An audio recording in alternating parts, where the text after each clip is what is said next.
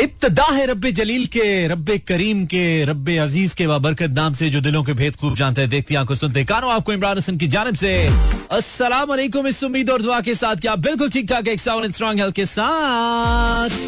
आज के प्रोग्राम को भी एंजॉय करने के लिए मेरी यानी कि मानी के बिल्कुल साथ साथ है, मेरा एफएम ट्यून इन किए हुए लाइव इन कराची लाहौर इस्लामाबाद सियालकोट पेशावर भावलपुर और सारे जहान में through streaming link it's M E R A F M welcome back to a brand new episode of club I hope कि दिन अच्छा गुजरा है सिंस ट्वेंटी राइट नाउ तो इसका मतलब ये कि दिन तकरीबन बहुत सारे लोगों का, जिनका डे टाइम वर्किंग होता है, वो खत्म होने को है या खत्म हो चुका है, और बहुत सारे लोग, यानी कि आप सब इस वक्त रवा दवा है अपने घरों की जाने। This is what I can feel this is what I can think कि आप इस वक्त वापस जा रहे हैं अपनी गाड़ी में या पब्लिक ट्रांसपोर्ट में। मे भी आपको मेरी आवाज़ आ रही है, अगर आ रही है तो अस्सलाम क्या हाल चाल है? ठीक ठाक हैं? सो इट वॉज़ मंगल एंड सिक्सटीन ऑफ़ अगस्त 2022 यानी कि 16 अगस्त सन 2022 भाई दिन ऐसे गुजर रहे हैं ना, जैसे घंटे, महीने ऐसे गुजरे जैसे दिन और साल ऐसे गुजरे जैसे महीने आई मीन लाइफ तेज़ी से अपने अख्ताम की जानब जा रही है। तो क्यों ना इस लाइफ में कुछ ऐसा किया जाए जिससे कल हम याद करके खुश हो। आई मीन कुछ ऐसा जिससे एक तो आप ज़िंदगी, देखिए, आपकी जो ज़िंदगी है ना हमारी जो ज़िंदगी आपसे मुराद में खुद भी हूँ। लेट्स सपोज़ वैसे तो अल्लाह को पता है एक सांस का एतबार नहीं और बतौर मुसलमान हमारा भरोसा है कि हम किसी भी लंबे अल्लाह की तरफ़ से जब बुलावा आएगा तो हमें वापस जाना है। और हर जो रूह ज़ीरो ज़मीन पे आया उसे वापस जाना है पुराने करीम के मुताबिक। लेकिन एक एवरेज उम्र की अगर बात करें लेट्स सपोज़ पचपन साठ साल पाकिस्तान में लोग ऑन औसत जीते हैं।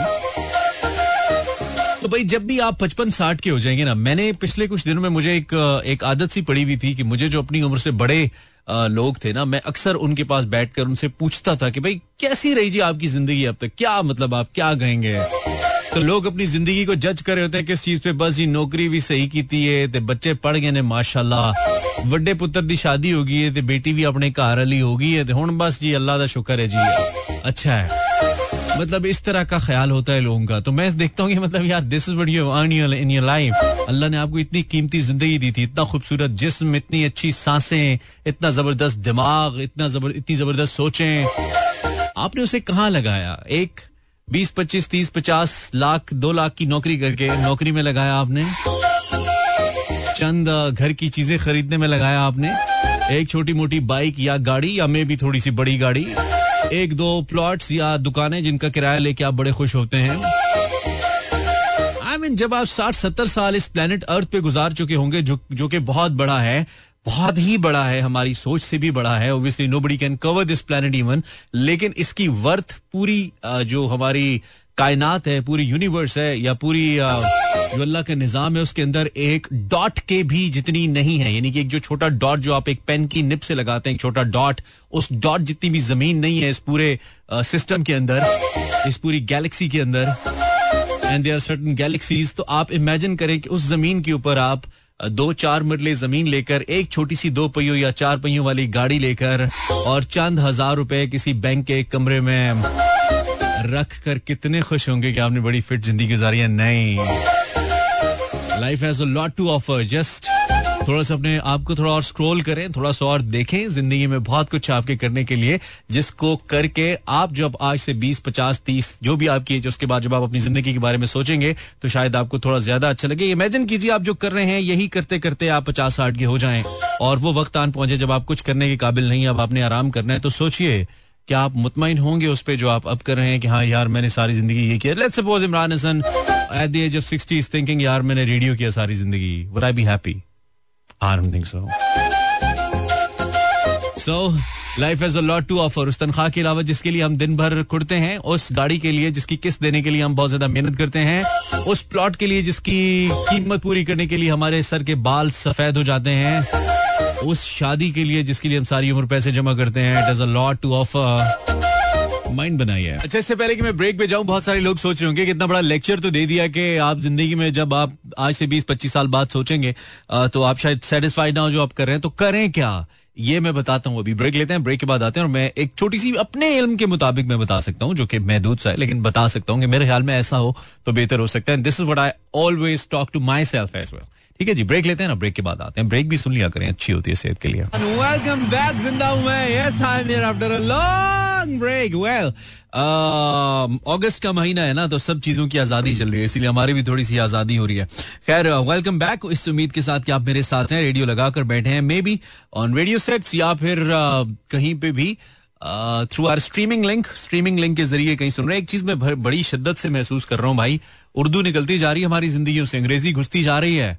ए गला चंगिया नहीं एनू एनू इस तरह नहीं होना चाहिए एनू चेंज करना चाहिए अच्छा खैर मुझे तो अपनी रीजनल जबानें जितनी भी हैं सारी बहुत ही पसंद है अगर मैं कोई बोल पाऊँ या थोड़ी सीख पाऊँ चार लफ्स जहाँ से भी मौका मिले भी हम जाने नहीं देते हम कोशिश करते हैं कि कुछ ना कुछ सीख लें खैर एक बार फिर आपको खुश आमदीद मैं उर्दू बोलूँगा खुश आमदीद आपका खैर मकदम बहुत शुक्रिया आप रेडियो लगाए बैठे हैं दिल तो आपसे लगता नहीं है सो रेडियो लगा लीजिए सो हम बात कर रहे थे कि आज से आमिन अपनी उम्र के उस हिस्से में जब आप को लगता है कि आप कुछ करने के काबिल नहीं है, या फिर उम्र का काफ़ी हिस्सा जब आप गुजार चुकेंगे तो उसके बाद जब आप अपने माजी को देखेंगे, क्या आप मुतमिन होंगे? भाई, बहुत सारे लोग ऐसे हैं, हो सकता है, जो मेरी तरह ना सोचते हो, वो मुतमिन नहीं हो। उनको लगता हो कि उन्होंने ज़िंदगी में जो किया जितना किया, वो बहुत अच्छा किया, और उस पर बहुत, और बहुत से लोग होते भी हैं। ये बात नहीं है, लेकिन मैं एक अक्सरियत की बात कर रहा हूँ कि क्या वो अक्सरियत खुश होगी या नहीं होगी। तो उस अक्सरियत का ज़िक्र करते हुए अब लोग ये पूछेंगे या सोचेंगे कि अच्छा भाई, आपने ये तो कह दिया कि आप जो कर रहे हैं, शायद ये आपको उम्र के उस हिस्से में इतना अच्छा ना लगे, इतना भला ना लगे कि यार इससे बेहतर भी कुछ किया जा सकता था।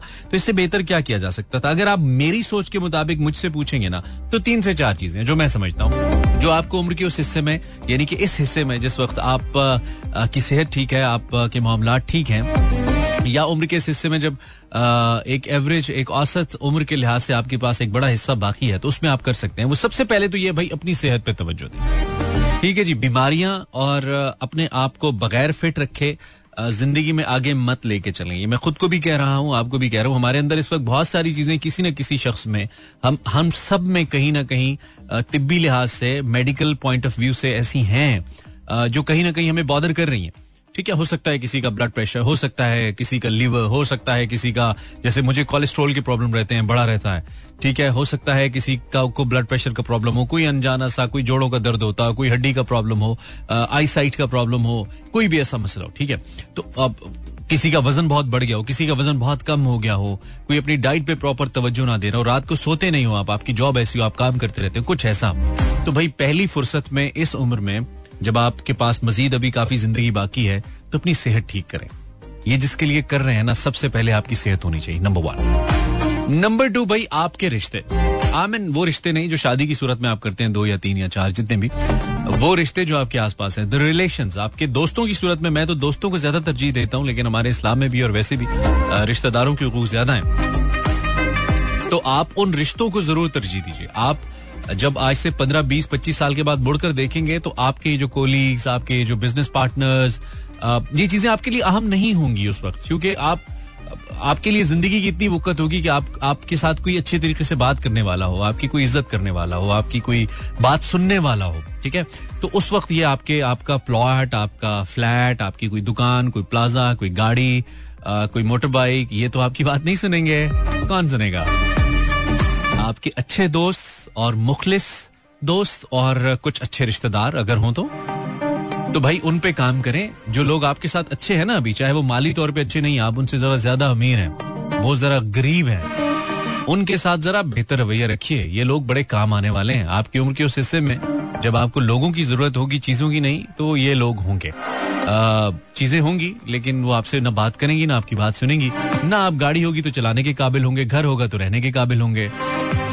तो इसलिए फ़ायदा नहीं है ना? फ़ायदा उन लोगों का है जो आपके साथ रहे, आपका हाथ पकड़े। आपका दिल घबराए तो आपको कहे, पानी चाहिए आपको, पानी ला दू। कुछ खाएँगे? आपको फ़ोन करके आपसे आपकी खैरियत पूछ लें। आप हॉस्पिटल चले जाएँगे जब आप साठ पैंसठ साल के होंगे खांसी होगी फेफड़े खराब होंगे खुदा न खासा हॉस्पिटल जाएँगे तो ये वो लोग होंगे जो पीछे से आएँगे पूछेंगे आपके लिए कुरान खानियाँ करेंगे दुआएँ करेंगे। ठीक है? तो भाई रिश्तों के ऊपर काम करना ज़रूरी है। दूसरी चीज़ जो मुझे लगता है वो है चैरिटी। अल्लाह की राह में इतना खर्च करना कि जब भी आप की उम्र आप, आपकी उम्र का वो हिस्सा है जब आप मुश्किल में हो तो वो एक ढाल की सूरत में आपके काम आए वो वैसे हमेशा ही आता है और अल्लाह को वैसे भी हमारी चैरिटी के अमाउंट से तो गर्ज नहीं है कि हम मैं कितने पैसे अल्लाह की राह में दे रहा हूँ या मैं कितनी एफर्ट कर रहा हूँ, कितना लेग वर्क कर अल्लाह के लिए। वो चाहे डेढ़ रुपए का है या डेढ़ करोड़ रुपए का है, अल्लाह के लिए तो नीयत मैटर करती है। ठीक है? तो जितना कर सकते हैं ना, वो करें। मुझे लगता है कि ये भी एक आपका फिक्स डिपॉजिट है। ये जो चैरिटी है आपकी। इसके ऊपर आपको मुनाफा साथ साथ भी मिलता रहता है और उम्र के आखिरी हिस्से में ज़्यादा मिलता है। यू नो और ये भी बिल्कुल आपकी मनी उसकी एक्सचेंज रेट की तरह ना बढ़ता रहता। तो चैरिटी उम्र के उस हिस्से में जब आप फिट हैं, ठीक है? अल्लाह की राह में खर्च करना और चौथी और आखिरी चीज़ जो मुझे लगता है, वो है अल्लाह की ज़मीन को बेहतर करने के लिए अपना किरदार अदा करना, यानी कि इस प्लेनेट अर्थ के लिए कुछ भी आप कर सकें, जिससे या तो ये ज़मीन मजीद बेहतर हो, या कम अज कम आपके वजूद से खराब ना हो। कम अज कम कुछ ऐसा हो कि आपके वजूद से इस ज़मीन को नुकसान ना पहुँचे। ये भी इसकी बेहतरी है, जहाँ पे इतनी सारी चीज़ें इसको खराब कर रही हैं। आप कोई गाँव में छोटा डैम बनवा देते हैं कोई छोटा दरख्त लगा देते हैं आ, कोई ऐसा बीज ले आते हैं बो देते हैं जिससे आगे फ़सल बढ़ जाती है। कुछ ऐसा कुछ भी इस ज़मीन की बेहतरी के लिए ठीक है? तो ये आप कर लीजिए भाई।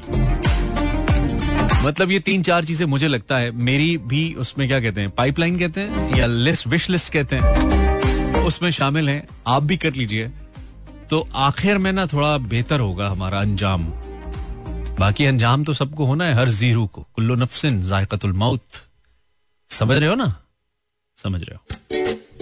हाँ जी वेलकम बैक लिसनिंग मानी भाई, आज हमने नया वीलॉग अपलोड अपलोड कर दिया अपडेट कर दिया अपलोड कर दिया और माय यूट्यूब चैनल अगर आप यूट्यूब पे हैं, आप, मुझे पता है, सारे हैं जो सुनते हैं तो go YouTube search Imran Hasan या D Zamani with double M S तो नहीं वही ये की, लालच है। जो बाद में पिछली कर रहा था ना, वो बड़े मज़े की है। मुझे बहुत मज़ा आया करके। आपको सुन के भी आया होगा हो और ये जो गीत है ना, ये भी कुछ ऐसा है। उससे मिलता जुलता हम। सुनिए मैं तशना कहा जाऊँ? पीकर भी कहा जाना? मैं नारा मस्ताना। हाय हाय हाय, क्या बात है, वासिफ बिस्मिल। हज़रत वासिफ अली वासिफ ये कलाम है, और एक ही दफ़ा हम गए हैं जी वासिफ अली वासिफ साहब के मजार पे। और जो इनको कहा जाता है ना कि रूहानियत से ताल्लुक जो बाबा जी का रहा है प्रोफेसर साहब का, वो आपको बाकायदा फील होता है जी, अगरचे इनके मज़ार को तो एक आम तरह का मज़ार बना दिया गया है, लेकिन अगर आप इनकी तालीमात पढ़ते हैं तो वो जो एक मॉडर्न सूफीज़म है, जो कि आपको अपनी रोज़मर्रा या मामूल की ज़िंदगी गुजारते हुए अपने रब के करीब करता है। और उसको कैसे आप अडॉप्ट कर सकते हैं? बगैर किसी मुश्किल से आप कैसे एक अच्छे इंसान और अच्छे मुसलमान बन सकते हैं? बगैर किसी यू नो उस तरह की सिचुएशन के जो आपको दुनिया से भी दूर कर दे और आप बड़े परेशान हो जाएँ कि मैं क्या करूँ? तो तब आप वासिफ अली वासिफ साहब को पढ़ें और फॉलो करें तो आपको अच्छा लगे इनके इनके कुछ लेक्चर्स वैसे यूट्यूब पे भी हैं। तो अगर आप वासिफ अली वासिफ लिखेंगे तो इनके कुछ लेक्चर्स हैं जो आपको डेफिनेटली समझ आ जाएँगे। तो आपको अच्छा आपके लिए फ़ायदा होगा। खैर I am Imran Hasan I have just mention on my Instagram भाई, मसला पता है क्या है? इंस्टाग्राम पे हमने बड़ी मुश्किल से ना, पहले तो हम इंस्टाग्राम पे होते ही नहीं थे, एक दफ़ा का ज़िक्र है। फिर हमारा एक भांजा था, उसने हमें कहा कि, मामू, आप इंस्टाग्राम पे आए मतलब ये जरा सही जगह है, ठीक है? मतलब यहाँ पे जरा थोड़ी ऑडियंस और क्राउड अच्छा है। इंस्टाग्राम पे आ गए। अच्छा इंस्टाग्राम पे जब हम आए तो बड़ी मुश्किल से उस वक्त मेरे बत्तीस फॉलोअर्स थे, क्योंकि इंस्टा बनाया हुआ तो था, लेकिन कभी इस्तेमाल नहीं किया था। आई रिमेंबर बत्तीस फॉलोअर्स थे। तो हमने वहाँ से शुरू किया। ये कोई आज से चार साल पहले की बात होगी। तो हमारा इंस्टा बड़ा कुछ अरसे बाद तेज़ी से ग्रो करने लगा यू नो डेली बेसिस पे सौ, दो सौ, तीन सौ बंदा आ जाता था। तो हम बड़े खुश हुए। अच्छा फिर एकदम से हुआ कि हमने कुछ, शायद कोई ये कश्मीर वगैरह के ऊपर कुछ हमने पोस्ट कर दिया होगा या कुछ ऐसा होगा? वो हमारी फॉलोशिप जो थी ना, वो थोड़ी रुक गई मतलब उस पर लोगों ने कम फॉलो करना शुरू कर दिया और हमारी प्रोफ़ाइल भी नीचे चलेगी। भाई, होता वो वक्त था जब हम एक तस्वीर लगाते थे, कम से कम पंद्रह सौ, दो हज़ार लोग आके एक फीडबैक देते थे कि भाई, आप अच्छे लग रहे हैं, बुरे लग रहे हैं, अच्छे लग रहे हैं, जैसा भी है। अब हम इतनी अच्छी तस्वीर खिंचवा के लगाएँ और हमें लोग बताए ढाई सौ। तो भैया, ये नहीं चाहिए हमें। ऐसा नहीं करने वाले हम। हमारी आज से ठन गई है इंस्टाग्राम से। अब हम पोस्ट ही नहीं करते। भाड़ में जाए मार्क जुकरबर्ग ये गाना तुम्हारे लिए मार्क जुकरबर्ग हम्म ठीक है। So, um, आप मुझे वैसे मैसेज कर सकते हैं यार अगर आप इंस्टाग्राम पे या फेसबुक पे। क्योंकि अल्टीमेटली मसला ये है कि इजारादारी के मसाइल है ना। तो अब क्या करें? अब वहाँ अब हमारे पास यही प्लेटफॉर्म है। अब इन्हीं के ज़रिए आना है। अब अपना अपनी दुकान तो नहीं खोल सकते हम ठीक है? तो डिफरेंट केस हाँ?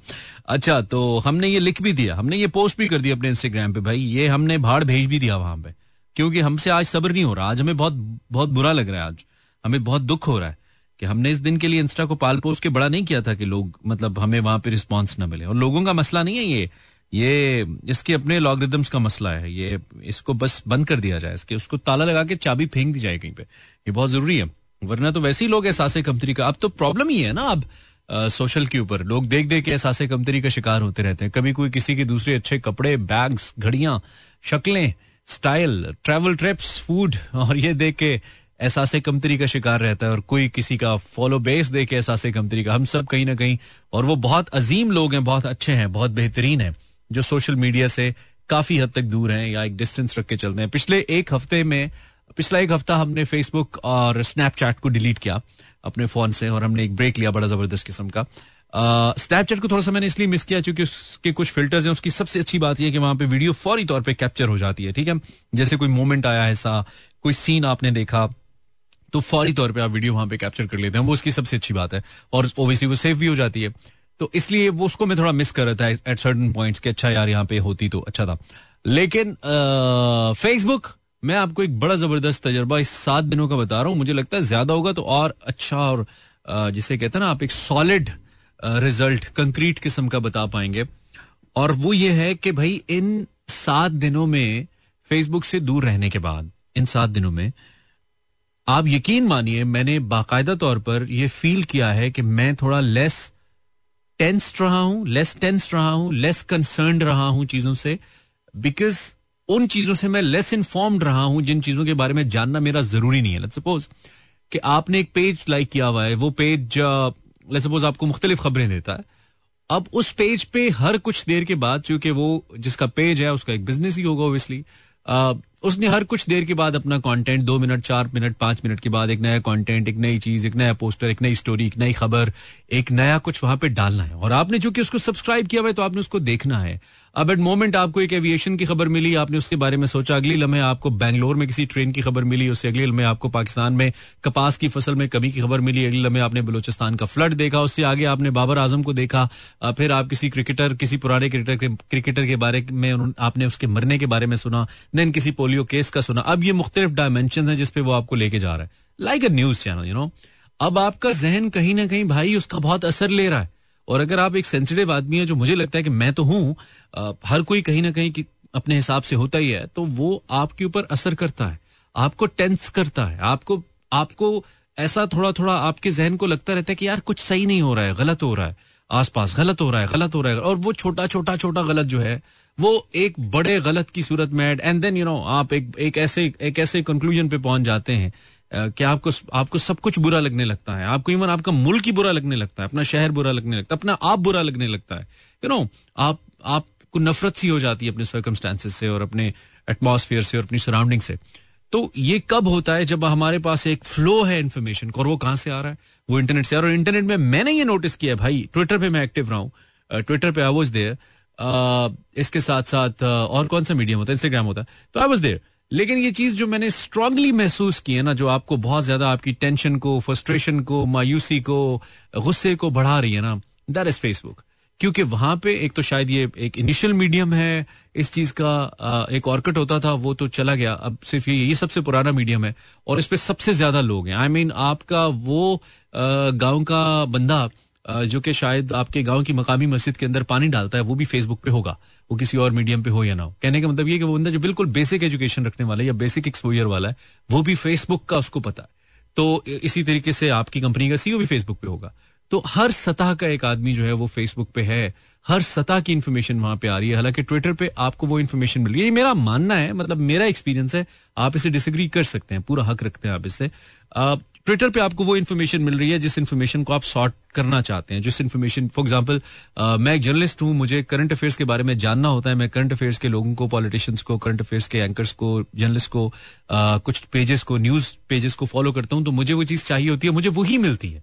मतलब ट्विटर हार्डली मुझे किसी और चीज़ की तरफ़ लेके जाता है। हालाँकि फेसबुक पे ऐसा नहीं है। फेसबुक पे आपको चाचे मुदे से लेकर माई नूरा तक और यू नो नोरा फतेही से लेकर आपको माइकल जैक्सन तक everything is there and it's coming to you आप, आपका आपका इंटरेस्ट है या नहीं है? आपकी चॉइस है या नहीं? है आपकी तरफ़ आ रही है। तो कहीं डायरेक्टली इनडायरेक्टली अगर आपकी चॉइस नहीं, आपकी किसी दोस्त की है तो तब भी वो आपको रेफर कर रहा होगा, आपको दिखा रहा होगा। भाई इसके जो कुलिए पीछे लगे हुए ना, ये वो कुलियाँ जो मेरे मैट्रिक के इम्तहान में मैं लिखा करता था। एब्सिल्यूटली गलत। ठीक है?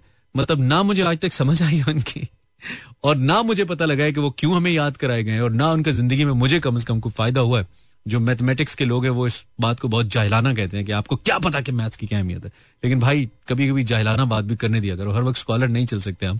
तो फेसबुक के जो कुलिया है ना जी, वो कुलिये फारे हैं। और वो कुलिया आपको इतना जिच कर देते हैं, यकीन मानिए कि आप फिर परेशान हो जाते हैं, खास तौर पे जब इस तरह का फ्लो इन्फॉर्मेशन का, और ये फेसबुक पे ज़्यादा है। आप थोड़ा सा इसको छोड़ के चेक करें, आपको फ़ायदा होगा।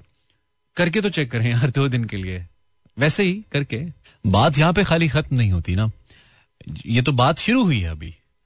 अभी बात शुरू हुई है और जिस जानब चल निकली है ना, उसमें उस पूरी कहानी का तस्करा ज़रूरी है। ये जो बात आसिम अजहर साहब ने की है कि, सोनिया, क्यों तोड़े तू? दिल कल्ला सी मेरा, इक्को सी मेरा। ये क्यों उन्होंने की है? असल में ये बात किसी कहानी से शुरू हुई होगी ना।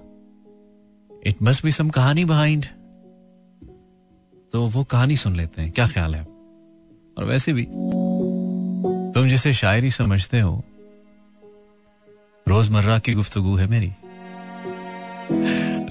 नॉट शायरी शो इट्स गपशप शो सा अब इस कहानी में ये जो मोड़ आता है, ये मोड़ आता क्यों है? इस मोड़ की वजह क्या है?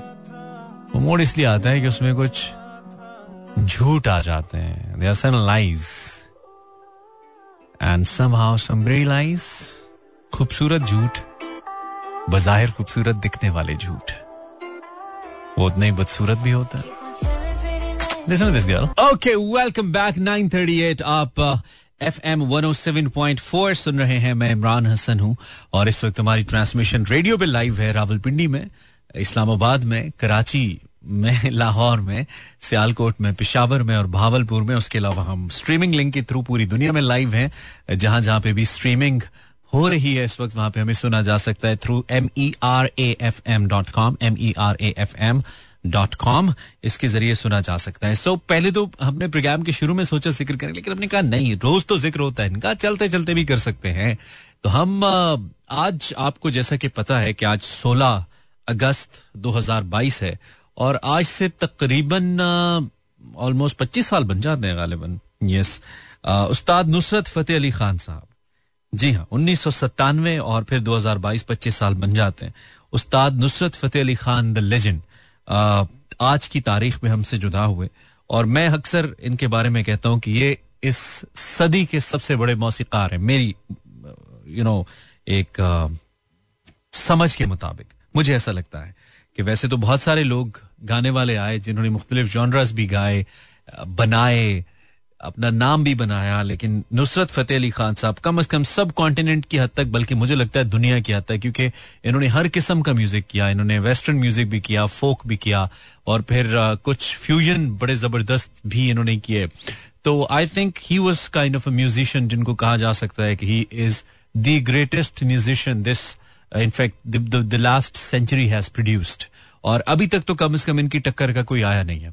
और मुझे नहीं लगता कि आगे भी कोई आएगा क्योंकि जिस तरह से क्रिएटिविटी दिन ब दिन कम होती जा रही है और डिपेंडेंस बढ़ती जा रही है गैजेट्स के ऊपर और सॉफ्टवेयर के ऊपर और मशीन्स के ऊपर मुझे नहीं लगता कि इस तरह की जो ह्यूमन क्रिएटिविटी है इन पर्टिकुलर इन म्यूज़िक वैसे तो आर्ट की कोई लिमिट नहीं है और आ, उसके बारे में कोई कुछ प्रिडिक्ट भी नहीं किया जा सकता कभी लेकिन मुझे ऐसा लगता है कि खान साहब would remain at this certain क्या कहना चाहिए इस ये थ्रोन इन्हीं का है और इसी को वो कैरी करेंगे सारी ज़िंदगी। है लालपुर, पंजाब में पैदा हुए खान साहब तेरह अक्टूबर उन्नीस सौ अड़तालीस को, और इनका जो पूरा या असली नाम था उस्ताद नुसरत फतेह अली खान साहब का, वो परवेज था।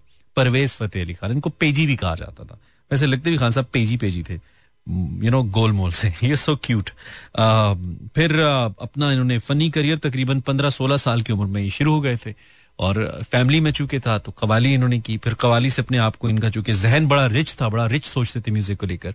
तो इन्होंने मुख्तलिफ़ एक्सपेरिमेंट्स करना शुरू किए, फिर गीत, गज़ल की तरफ़ आए। फिर जैसा कि मैंने कहा कि इन्होंने बहुत सारे वेस्टर्न आर्टिस्ट के साथ इन्होंने कोलेबोरेट किया। फिर दुनिया भर में इनके काम को जब सुना गया तो एक्नॉलेज किया गया। फिर दुनिया भर के बड़े बड़े जो म्यूजिशियंस थे they wanted to work with Khan साहब and they did actually Khan साहब ने बहुत बड़े बड़े कोलेबोरेशन किए। और दुनिया मौसीकी के अंदर अपना नाम कमाया। लेकिन खास तौर पे हम चूँकि सब कॉन्टिनेंट में है, जो चीज़ हमारे लिए खान साहब ने अपनी कवालियों की सूरत में और अपनी कॉम्पोजिशंस की सूरत में खान साहब ने किए रज़ी, वो मुझे नहीं लगता कि और किसी के बस की बात है, या कोई और कर सकता है। अपनी लेगेसी में उन्होंने राहत फतेह अली खान साहब को छोड़ा, जो कि इनका नाम लेकर चल रहे हैं अच्छा लेकर चल रहे हैं। फेम की हद तक तो राहत फतेह अली खान साहब बिल्कुल वही लेवल है जो नुसरत फतेह अली खान साहब का था। आर्ट की हद तक शायद वो लेवल कभी हो नहीं सकता उनका जो नुसरत फतेह अली खान साहब का था, लेकिन as far as the fame is concern as far as the surname is concern तो राहत फतेह अली खान साहब वो लेगेसी लेकर चल रहे हैं, जो उस्ताद नुसरत फतेह अली खान साहब की है। तो ये हो नहीं सकता कि नुसरत फतेह अली खान साहब का दिन हो, और हमारा शो हो, और हम खान साहब को ट्रिब्यूट पेश ना करें। ये हो नहीं सकता। अल्लाह उनके दर्जात बुलंद करे। उन्होंने आर्ट की खिदमत की, दुनिया में अमन को फरोग दिया। खान साहब वो शख्स थे, जिनकी वजह से दुनिया में अगर कोई चीज़ फैली होगी तो वो सिर्फ़ मोहब्बत होगी, वो सिर्फ़ चाहत होगी, वो सिर्फ़ अमन होगा, वो सिर्फ़ सुकून होगा। खान साहब के होने से किसी को कोई मसला नहीं था। खान साहब ने कभी किसी को तकलीफ़ नहीं दी, कम अज कम हमारे इल्म में। उनके होने से दुनिया को फ़ायदा था, नुकसान नहीं था। अल्लाह उनके दर्जात बुलंद करे। आमीन। बिल्कुल उसी वक्त के लिए जिस के बारे में हम शो के शुरू में बात कर रहे थे ना, ये गाना बिल्कुल उसी वक्त के बारे में कि जब बात इस बात पे आ जाए कि पहले तुसी नहीं सुनी, दिल दी हुन, दिल नहीं ताड़ी सुनदा। उस तो पहले ही तुसी दिल ना लेहो जी कोलैबोरेशन बना लवो कि पहले तुसी थोड़ी ओदी सुन लो, फिर थोड़ी थोड़ी थोड़ी ताड़ी सुन लो हाय, मेरी ये फसदी है, पंजाबी है। यार, हमारा थोड़ा पश्तो भी फंसता है यार, थोड़ा पंजाबी भी फंसता है यार। हमारे साथ नहीं फंसता है तो बस कोई नहीं फंसता है भाई वेल ये Amarinder Singh song but it's sung by Pakistani guy I forgot his name लेकिन कमाल गाया भाई, बहुत ही अच्छी। और गाने की जो, गाने का जो म्यूज़िक है, जो ट्रैक बना है, वो बड़ा ही अच्छा I mean quality of the song is really good लगता नहीं आपको कि आप ये कवर सॉन्ग सुन रहे लगता है कि ओरिजिनल है। तो खैर I hope you enjoy the show भी आज मेरा बहुत बोलने को बहुत दिन के बाद दिल कर रहा था। मैं बहुत तो फिर भी नहीं बोला बहुत से थोड़ा सा कम बहुत से बहुत कम बोला हूँ बहुत से थोड़ा ज़्यादा और फिर उससे ज़्यादा वाला बहुत बोलना चाहिए था मुझे। आ, कराची के अंदर बारिश हो रही है लोग बहुत मुश्किल का शिकार हैं। हम सुबह अपने टीवी शो में भी ज़िक्र कर रहे थे। हम सिर्फ़ बात कर सकते हैं, बात हम करते रहेंगे, जो मकामी लोग हैं, इनको ये चाहिए कि जो भी इनकी मकामी क्यादत है, कराची के रहने वालों की बात कर रहा हूँ। आप अपनी मकामी क्यादत के साथ मेल मशवरा करके ना एक तगड़ी कोई ऐसा ऐसा ज़ोर लगाएँ, ऐसी कोई तहरीक चलाएँ अपने शहर के अंदर कि एक अच्छी तगड़ी लोकल गवर्नमेंट आ जाए आपके शहर के अंदर। ठीक है, ताकि आपके जो मसाइल हल करने वाले लोग हैं, वो आपके आसपास रहते हों, वो केपेबल हों, वो करप्ट ना हो ठीक है, उनकी पॉलिटिकल अपॉइंटमेंट ना हो, उनके वेस्टेड इंटरेस्ट ना हो, वो चाहते हो कि वो अपनी गली को, अपने मोहल्ले को, अपनी यूनियन को, अपनी वार्ड को वो सर्व करें, अपनी यूनियन काउंसिल को। ठीक है तो इसलिए ऐसे लोग अगर आज और एक अच्छा बल्दियाती निज़ाम बन जाए लोगों की मंशा से, और आप भी खुदा का वास्ता ये पार्टी बाजियों से निकल आए कि फलां पार्टी के हैं तो फलां पार्टी को वोट देना। नहीं, इंसान को देखें, क्या ये आपका काम करेगा? क्या इसकी एक एक अच्छी रिप्यूट है इसकी? क्या ये इतना आप इस काबिल है कि कल आपको सर्व कर सके तो प्लीज़ उस पार्टी के साथ खड़े हों या उस शख्स के साथ खड़े हों ताकि आपके मसाइल हल हो। यार, आपको पता है क्या करते हैं? आप एक झंडा देखते हैं, एक लीडर की कोई बात देखते हैं, एक कोई नारा देखते हैं, उसके पीछे चल पड़ते हैं, और फिर आप वोट तो दे देते हैं, उसको बना तो देते हैं, लेकिन वो बंदा आपका काम नहीं करता।